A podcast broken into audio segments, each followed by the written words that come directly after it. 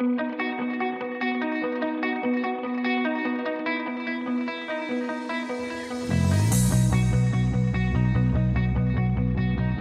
is the Breakfast Wrap with John Moore. Good morning. It's the breakfast wrap for Monday, May 15th. I'm John Moore. Weather forecast for today sunny and a high of 23 degrees. Here are the five things you need to know. Number one, a new poll has Olivia Chow continuing in the lead. Number two, Leafs fans lick their wounds after Friday night's loss. Number three, inside the billion dollar deal for Volkswagen. Number four, an OPP police officer's funeral is now set for Thursday. And number five, a man is charged with attacking somebody with a python. The Breakfast Wrap with John Moore. Oh, hello. 508 on a Monday morning. Ides of May. It's the 15th. I'm not sure how we got here, but uh, here we are. And actually, what a lovely weekend weather wise. I hope you were able to, uh, as they would say in Quebec, en profiter, to uh, take advantage of the gorgeous weather and the nice temperatures and the almost summer like conditions. And then I also hope, I mean, I don't know that we need to spend that much time on the Toronto Maple Leafs, but I hope that everybody's kind of over that. We watched Friday night, and uh, it didn't go our way. And now the the Leafs are done for the season. And I guess if you want to get into the whole, I keep coming back to this commercial that my editors at uh, one publication insisted never actually happened, but I remember it vividly. Uh, the mom making cocoa for a kid, and she says, "What happened at the hockey game?" He says, "We lost again." And she said, But did you try? And he said, Yeah. And she says, That's good enough. And I guess for some people, it is good enough that the Maple Leafs made it to the second round, that they made it to game five, but they're out. And I'm going to leave it to the likes of Matt Cauz to offer some analysis on what happens next. But I think all eyes at the moment are on management. And, you know, then we'll get to whether or not players need to be um, swapped out and uh, traded. But uh, Brendan Shanahan, Kyle Dubas, and Sheldon O'Keefe all maybe on the bubble. And as I was preparing this morning for the show, I couldn't help but remember one of the seminal moments in our show was when um, I had Brian Burke on because he had just fired the coach. And the coach was actually a very good friend of his, but he had fired the coach. And so that interview was brokered. But I guess Brian Burke was very, very used to only being interviewed by people who had a corporate commercial interest in the Maple Leafs. So when I said, you know, do you wonder if maybe you're going to get fired? He absolutely lost it to the point where, again, all this stuff I was reflecting upon before going on the air this morning. Um, when he came out with a book last year, a memoir, he refused to be interviewed by me. And I thought, dude, you are writing a book for an extraordinarily limited audience in a country where you are lucky to sell 5,000 copies of a book. And you are turning down the opportunity to be on a show that actually interviews people who write books. But he did. Uh, so he's still kind of bitter about that. Um, but yeah, uh, memo to all of the managers and the coach: uh, you guys may also be fired. It happens. It, it has happened before because Brenda, you know, Brian Burke ultimately did get fired. He did, and you know uh, there are coaches that have been fired after one or two losing seasons, mm-hmm. and that happens in NHL, NBA, and all the major sports usually. But you know, with the Maple Leafs, for some reason, the same management comes through, and whatever the ownership decides to do, that's their business. However, as a fan, you're thinking, well, how many times can you repeat the same process over and over again, rinse and repeat, rinse and repeat, get the same result? Yeah. Although I think also the question has to be asked that you know, how many teams are there in the NHL? Is it what, 32? Okay. So 31 of them are going to lose.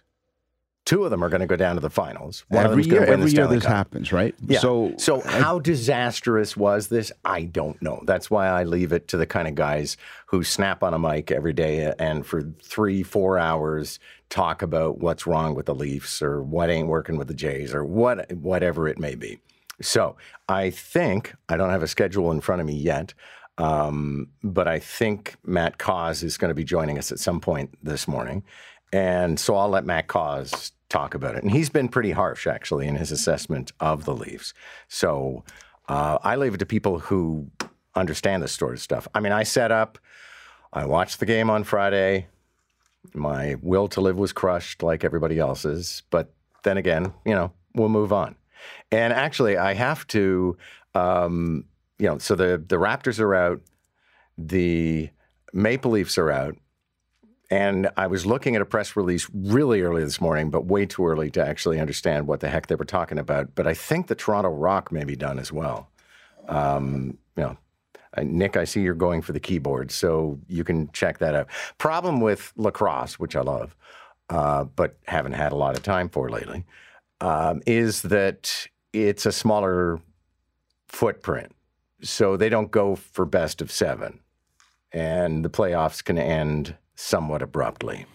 Yeah, the uh, the Rock were eliminated by the Buffalo Bandits. They stole the game from the Rock, and they are out. Uh, and Matt Cauz, by the way, was scheduled at 7:20 this morning. Thank you very much.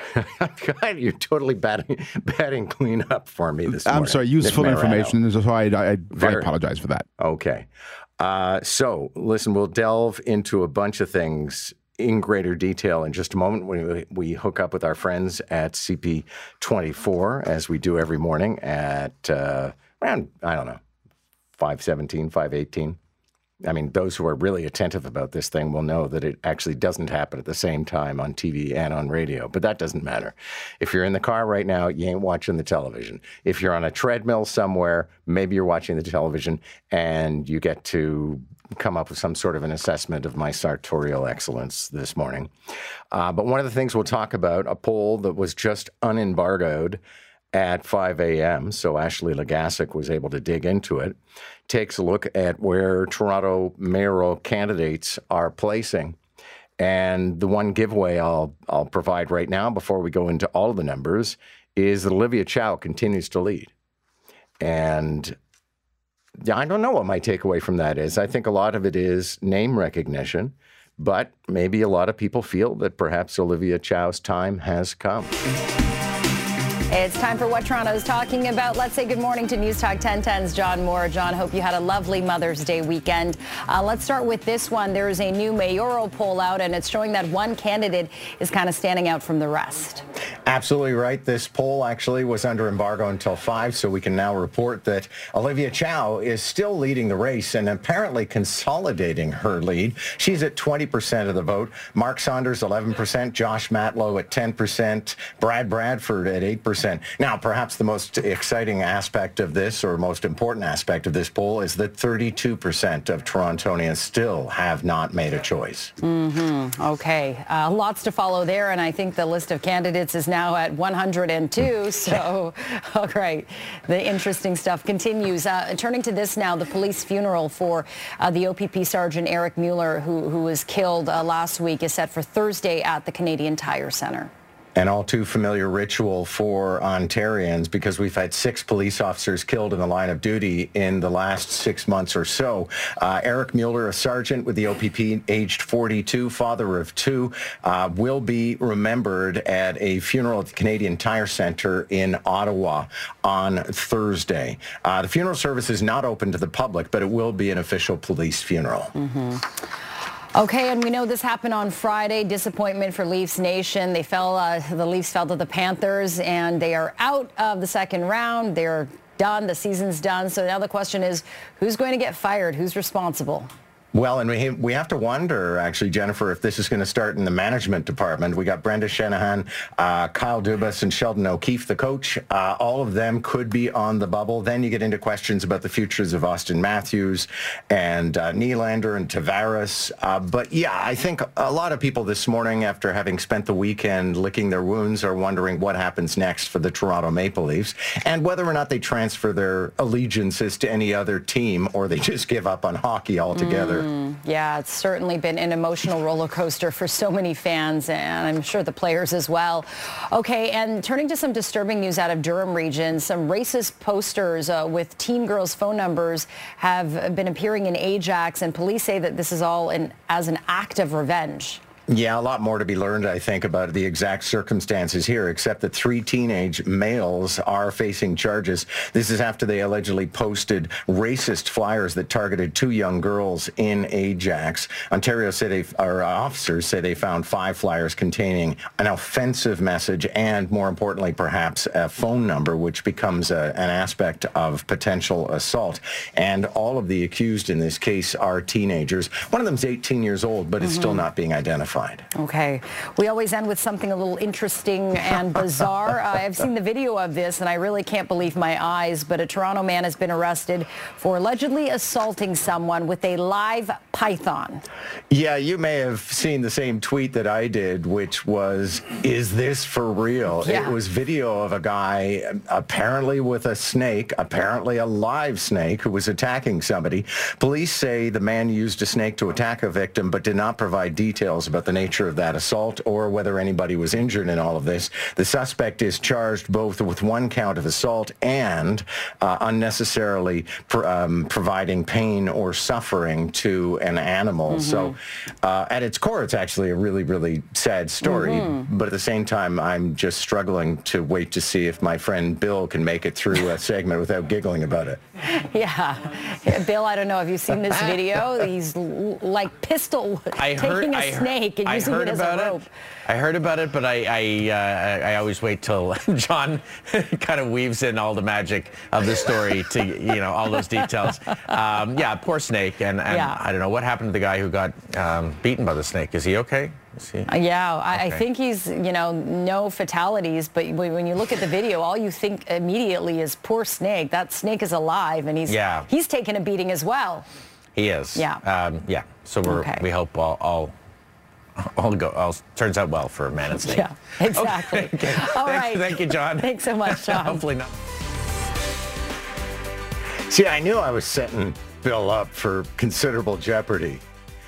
But yeah, it's actually, while it seems funny at first blush, the idea of some guy attacking somebody with a snake, because it lends itself to all kinds of uh, uh, metaphor and imagery at its core is a guy abusing an animal.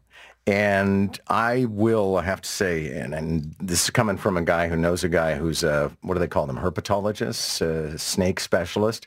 I'll never know how his wife managed this, but he breeds snakes. And so he's got all these plastic cubbies in a room in his house, and his house is replete with snakes. And I've never really understood people who um, consider snakes to be friendly or have sort of an intimate relationship. I just they're and you know it's kind of like people who own pit bulls. I've never quite understood that either, even though they always say they're such sweet animals until they eat another dog or a kid.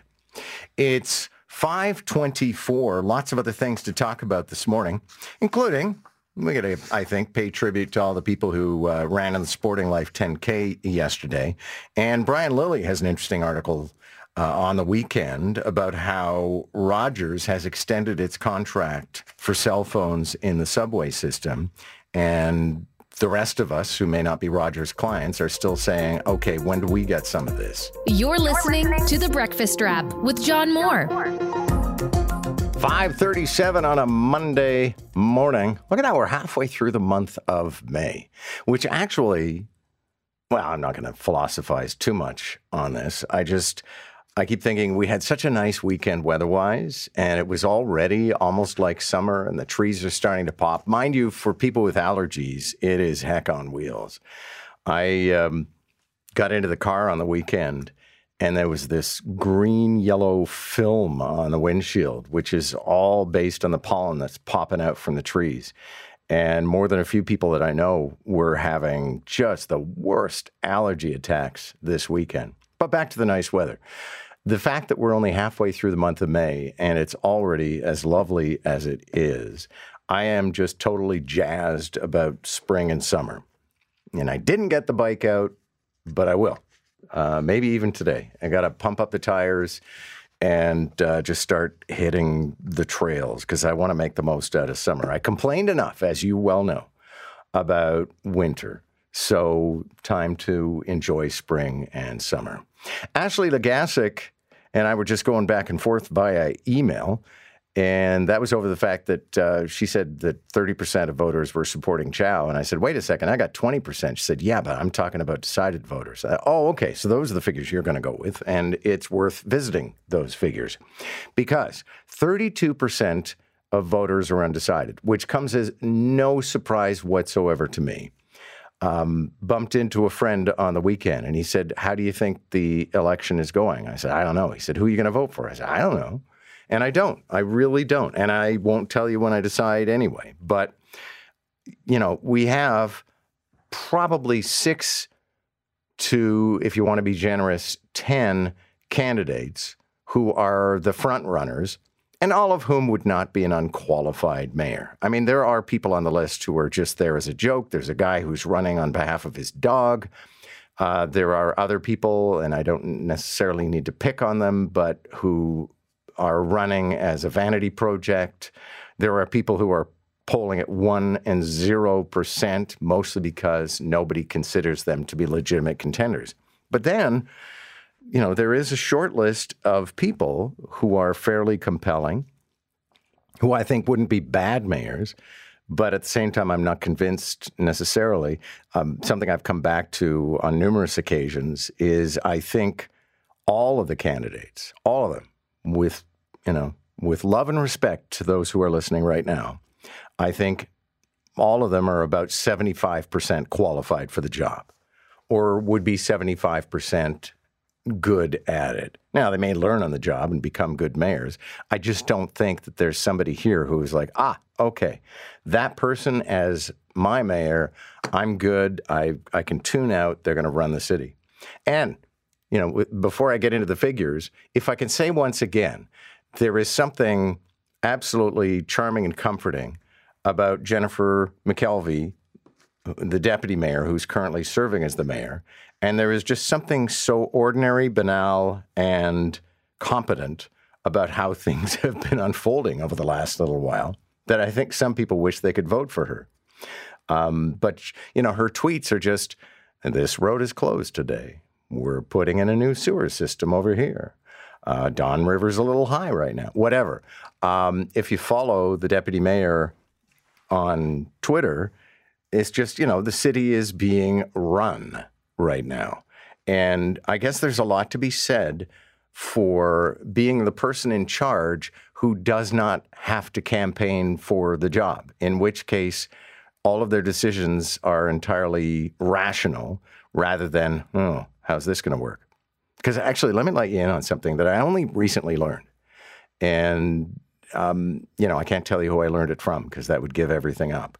But when the federal cabinet meets, they hold a meeting and all of the, you know, consultants and advisors and rapporteurs and whoever else are all in the room and they debate stuff on the merits of policy.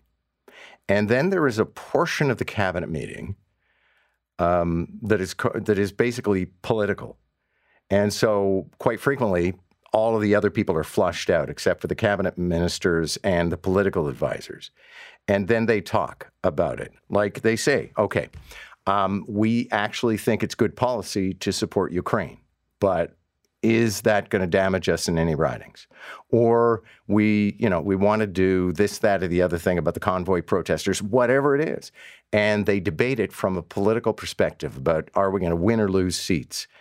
And I've, you know, I was absolutely fascinated to learn that aspect and to be able to uh, reveal that apparently um, Stephen Harper never flushed anybody out of the room back in the day. And as a matter of fact, spent very little time on the political aspects of things. So, all that to say that, you know, when it comes to the current person serving as mayor of Toronto, there's almost nothing political about it, unless I guess she favors one candidate or another. Um, she just makes choices on the basis of what she thinks is going to be good for the city, and that's kind of cool. Okay, so amongst decided voters, because the figures I was giving you in the last half hour were based on um, undecided, included the undecided, which is 32% of the population. So uh, when it comes to factoring in undecided, 20% go for Chow. But if we begin to apportion those who have made a choice already, Olivia Chow is at 30%, which is actually three points higher than she was last week. Uh, Mark Saunders, 16%, no change. Josh Matlow, 15%, down 1%. Brad Bradford, 12%, no change. Uh, Mitzi Hunter, up 2. And uh, Ana Bailão, minus 2 at uh, 7%. 7% of decided voters are going for Ana Bailão. And that's about the extent of my analysis because I don't think we need to read that much more into this, except I think it makes perfect sense that the front runners are Chow, Saunders, Matlow, Bradford, Hunter, and Bailão. And the only additional takeaway from that would be that uh, Matlow is still doing pretty well for a guy who is. How do I characterize this? I mean, when he was in studio, I said, listen, you know, you're not well liked on council. And he said, I'm not here to be liked by council. I'm here to get stuff done. But for a guy who tends to be a bit of a hot flame from time to time, Matlow's doing okay. Uh, also, I think the takeaway would be Bradford and Hunter. Uh, Bradford, for a guy who's running three years before he planned to run, he's not doing badly. Hunter, I think, improved her position um, by finally resigning from Queens Park because that says I'm I'm in this. You know, I'm I, I'm giving up a job and I'm going to run for a job. I don't have a lot of hope of winning, but I'm going to run as hard as I can.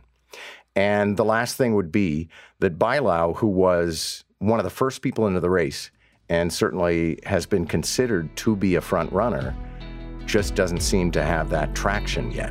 Subscribe today and always hear the latest episode of The Breakfast Wrap with John Moore. Lots and lots of stories to unpack today. And I realize, you know, at first blush, I think probably a lot of people would snicker about this thing of a guy assaulting somebody with a python, but at the core of it is an animal. And I'll, know, I've already said so. I, I don't understand why people consider snakes to be cuddly. Uh, whenever you see somebody with a snake wrapped around their neck walking through the downtown, my first instinct is there's something not quite right with that person. And the use of a snake, which was in all likelihood injured in all of this, to attack somebody is actually unspeakable. Uh, suspect has been charged both with assaulting a, a, person, but also causing unnecessary pain or suffering to an animal. Uh, Tim Hudak has an interesting article today. We'll probably talk with him about it. And it's uh, all about this proposal for a cooling off period for home sales. And I tend to agree with uh, Tim's analysis here. Now, you know, it informs things. Tim Hudak is writing as the head of the Ontario Real Estate Association, but he divides the buyer's remorse categories into buying a new home, which has not even yet been built, and a resale home. And like I said, I I think his analysis is really sound here. What he's proposing is, you know, you go in and you see some fancy pants, trumped up version of a home you might eventually live in, built inside some sort of a fake structure, or maybe you actually, there's, you know, one of all of the projects that are going to be completed in a given development is finished, and you go in and you look at it, and it's beautiful, and the sun is streaming through the windows, and the counters are gleaming, and everything's fantastic. And you start selecting finishes, and then you sign a deal and make a deposit, and maybe you decide that you kind of feel you got rushed into it. So you have a period of time during which you can cool off and go back and say, you know what? No. And, you know, no developer is going to be bankrupt under that procedure. However, what if it's a resale home. And you walk in and you love it, and uh, gleaming countertops and all the usual stuff, and lovely backyard. Dog's going to run around there. Kids are going to love it. Okay, let's do it. Now, the thing there is you're not being sold by a property developer. You chose. You walked into this house and you said, Yeah, we want to make an offer. And worse yet, if you pull out, it's quite possible that other bidders have already moved on to other properties. So the sales, the person who's doing the selling is the one who's impoverished by that cooling off period. And totally agree, to be perfectly honest. If you know what, my whole thing in in every category, but especially when it has come to job offers and home sales and stuff like that, it's always been never make a deal or an offer that you cannot back or you don't intend to back. So whenever we have bid on a house, for example, I've never, you know, overbid with the hopes of not getting it or underbid with the thought that I would like to lose this property. Just always be serious about it. And I always remember the first home that we bought, we made the offer based on what we were prepared to pay and what we thought it was worth. And it was a Friday night. We were sitting at home, and I heard this thunk. We were in a second story duplex. I heard this thunk on the floor of something had come through the letter slot. And I went down and opened the envelope, and it said our offer had been rejected. And I thought, okay, fine. That's what we were prepared to pay for this house. And you didn't want it. So we're not making a deal. Six months later, we bought the house for $2,000 more. Brian Lilley writing in the Toronto Sun this weekend about how Rogers has managed to extend its subway cell service deal by 10 years. Now, it doesn't necessarily inform the fact that I work for Bell, I'm a shareholder, but still, uh, it's a little irksome to look at the architecture of all of this, which is the TTC made a deal with an Australian company that does not actually even have cell phone service in Canada or, or a cell phone company in Canada.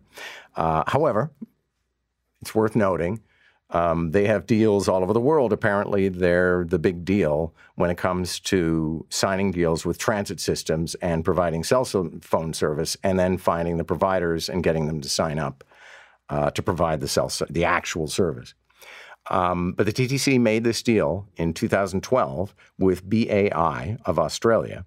And then the only company BAI may, had a deal with was Freedom Mobile. And none of the other companies signed on because they said that they didn't think that the infrastructure was good enough and they weren't willing to pay the penalty.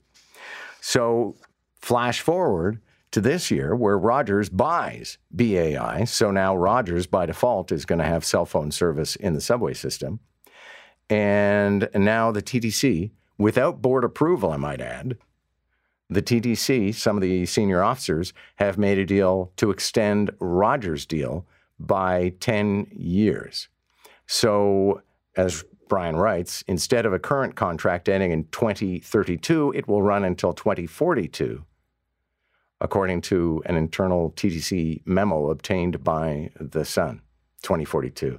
We have reached the point where